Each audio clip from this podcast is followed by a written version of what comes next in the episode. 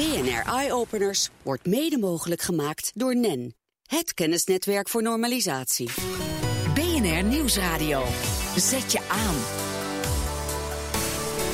BNR Eye Openers. We bestellen met z'n allen steeds meer pakketjes en laten zelfs onze dagelijkse boodschappen tot aan de voordeur brengen. Dat is leuk voor de webshops, minder leuk voor de leefbaarheid in de binnenstad. Welke innovaties zijn er nodig om volledige verstopping te voorkomen? Meindert Schut. Daar gaan we het over hebben vandaag met onze gasten... Uh, die allemaal veel te maken hebben met mobiliteit rondom en in de stad. We beginnen met uh, Walter Ploos van Amstel, lector City Logistics aan de Hogeschool van Amsterdam... en Ger Baron, hoofd techniek bij de gemeente Amsterdam. Welkom heren, leuk dat jullie er zijn. Uh, om te beginnen bij jou, Walter. Hoe urgent is het om iets te vinden op die stroom aan goederen die onze stad binnenkomen? Het is super urgent. Wat we gezien hebben is een enorme toename van bestelbusjes in steden. Op dit moment gaat 85% van het vrachtverkeer met zo'n bestelbusje. We zien iedere woonwijk, woonstraat 12 tot 15 pakketdiensten nu iedere dag komen. En dat explodeert met allerlei zaken, nu levensmiddelen. Want iedere levensmiddelenbedrijf, Albert Heijn, Jumbo, Picnic, doet het in zijn uppie. We gaan naar 30 tot 50 bestelbusjes per dag. Ook op een zondag, ook op een zaterdag. Ja, we vinden het makkelijk, hè? We vinden het geweldig. Ik maak er ook geweldig veel gebruik van. Maar logistiek is natuurlijk niet handig. Een drama in de grote steden? Het wordt straks een drama. Want als je achter zo'n busje zit en hij heeft vier, vijf stops op de gracht of in jouw straat, dan sta je zomaar rustig een uur achter zo'n busje. De straten zijn er niet opgericht, ingericht. Er zijn gelaten losplekken. Maar nog veel vervelender, het is ook niet veilig. Nou, laten we eens even kijken naar een specifieke stad, Amsterdam in dit geval, Ger Baron. Uh, waar loopt de gemeente allemaal tegenaan? Want juist ja, de Amsterdamse binnenstad met al die grachtjes en steegjes is best wel lastig. Ja, en het wordt ook een steeds uh, groter probleem, denk ik. Je ziet um, dat het aantal busjes dat toeneemt door bestellingen van uh, webwinkels. Dat gaat uh, handhoofd neemt toe. Ook het aantal bezoekers in Amsterdam neemt toe. Dus zowel de combinatie van logistiek als personen die de stad in willen. Dat, uh, dat, nou, dat gaat door het dak, mm -hmm. denk ik. Ja, ja. Ik heb begrepen, in New York bijvoorbeeld... heeft de helft van al het verkeer ongeveer wel een pakketje bij zich. Hè? Hoe, hoe is het in Amsterdam? Ja, en een pakketje van Amazon zelfs specifiek, denk ik, in de Verenigde Staten. Zo erg. En, en, en dat neemt hand over hand uh, toe. Je ziet dat in, in Amsterdam dat nog wel een beetje meevalt. Maar als je de toename van het aantal busjes... ik denk dat Walter de exacte aantallen heeft, maar dat... Uh, ja, zeg maar, Walter. Ja, het is 15% van het verkeer in de hele stad is bestelbus. In de binnenstad inmiddels een kwart.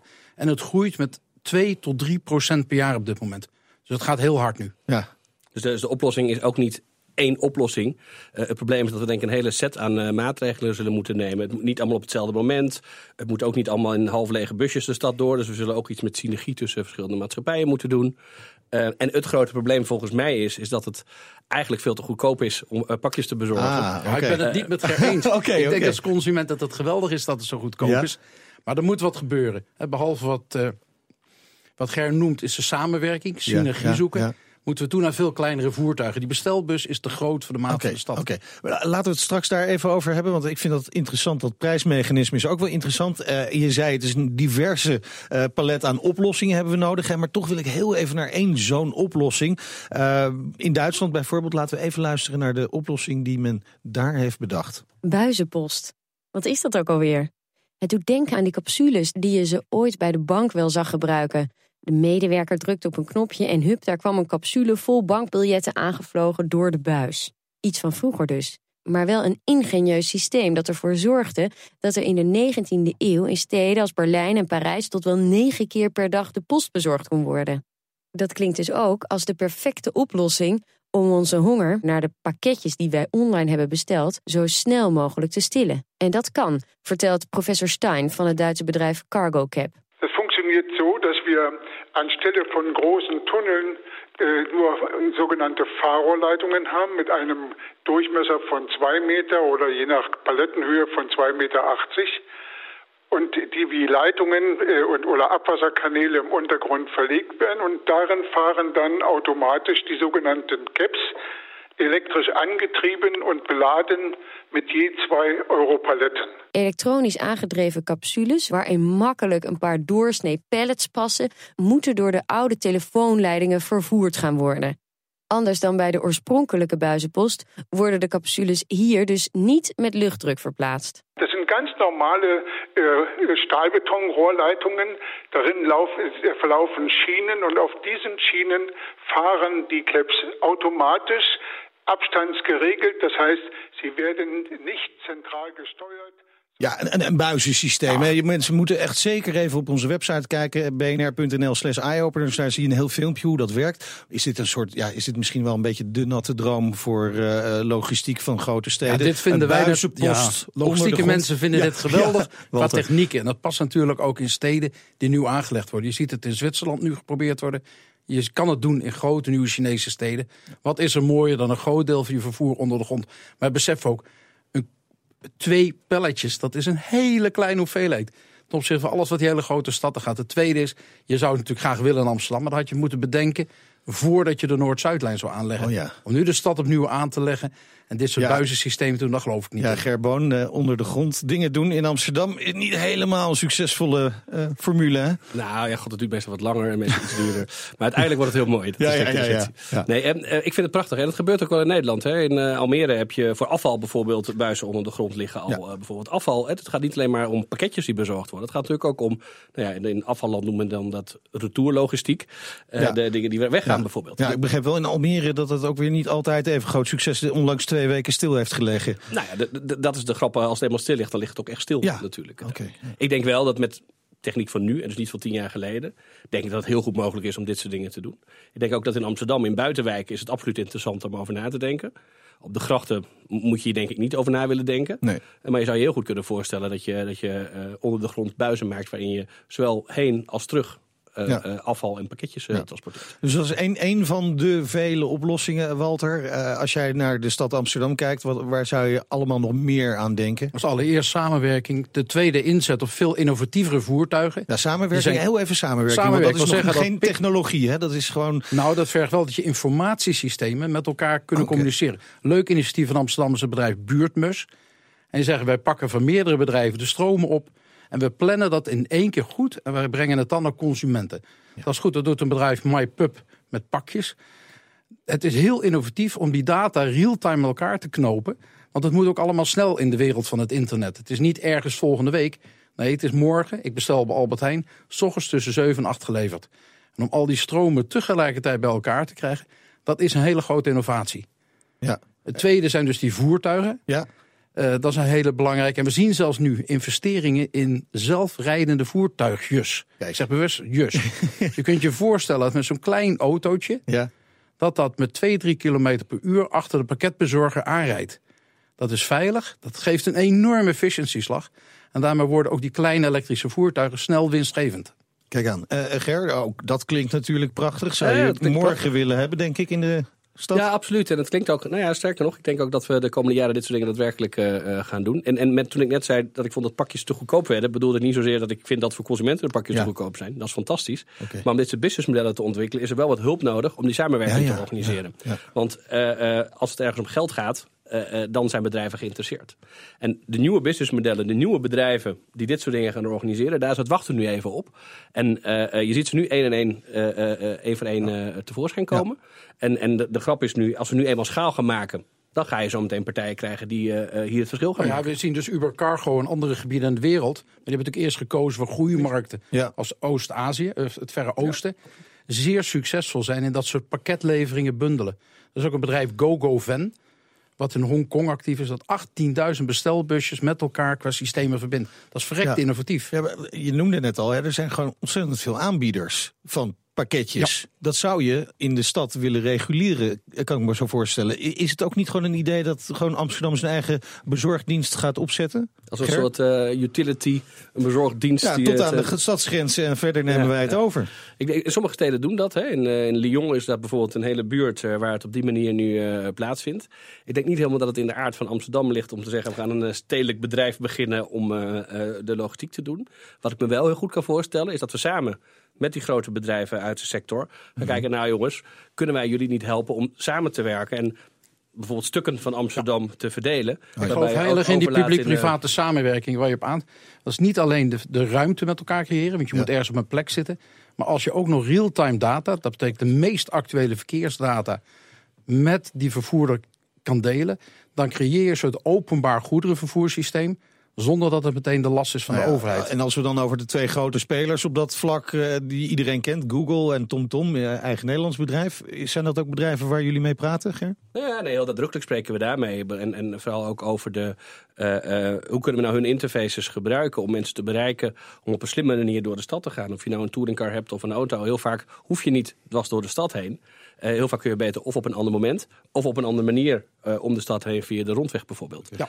En, en wat we niet willen als stad is eigen applicaties maken. Wat wij graag willen is de platformen die, die gebruikt worden door Amsterdammers en bezoekers van Amsterdam. Hoe kunnen we daar nou op inspelen, zodat mensen niet een speciaal een Amsterdam-app hoeven te downloaden, maar Ja. gewoon daarmee kunnen. Heren, tot slot, want we zijn al door het eerste kwartier heen. Zo snel gaat het hier. Maar eh, kunnen we zeggen dat het, het probleem begint nijpend te worden, maar de oplossingen lijken ook wel voor de hand te liggen? Technisch zijn de oplossingen er. Sociale innovatie is de grootste blokkade op dit moment. Sociale innovatie is de grootste blokkade. Ger eh, Baron, daarmee eens? Ik denk dat het ook eh, wacht is op een paar ondernemers die echt het verschil gaan maken. Oké, mooie oproep zo eh, aan het einde van dit eerste kwartier van Eye-Openers. Hartelijk dank Walter Ploos van Amstel, lector City Logistics aan de Hogeschool van Amsterdam en Ger Baron van de gemeente Amsterdam. En zometeen praten we verder over de verstopping van de stad met Henk van Raan van de Amsterdam Arena en Ronald Adams van Rijkswaterstaat. BNR Nieuwsradio. Zet je aan. BNR Eye Openers. De verstopping van steden, daar hebben we het eh, vandaag over. Welke innovaties zijn nodig om de stad van de toekomst leefbaar te houden? En we gebruikten net al Amsterdam als voorbeeld. En daar blijven we maar even bij, want we gaan eh, verder praten over dit onderwerp met Henk van Raan van de Amsterdam Arena, het voetbalstadion. Ehm, ja, jullie hebben op allerlei vlakken te maken met mobiliteit. Mensenstroom natuurlijk, veel eh, bezoekers die naar het stadion komen, maar ook enorme stroom aan goederen. Ik denk alleen al aan de hamburgers en friet die daar worden genuttigd en de biertjes. Ehm, en jullie denken over oplossingen voor die goederenstroom. En welke oplossingen denken jullie bijvoorbeeld? Nou ja, waar wij aan denken is om eh, te kijken hoe wij die goederenstromen die van en naar de arena komen en eh, in het gebied komen, hoe we dat eh, beter kunnen coördineren. Eh, daarbij denken wij aan samenwerken met het gebied en eh, providers om eh, te kijken van, goh, stel je eens voor dat iedereen een bepaald slot eh, eh, eh, adopteert in ons mobility portal. En daar, eh zal maar zeggen, in die slot een, eh, een slot koopt en eh, bepaalt dat die, wat die komt brengen.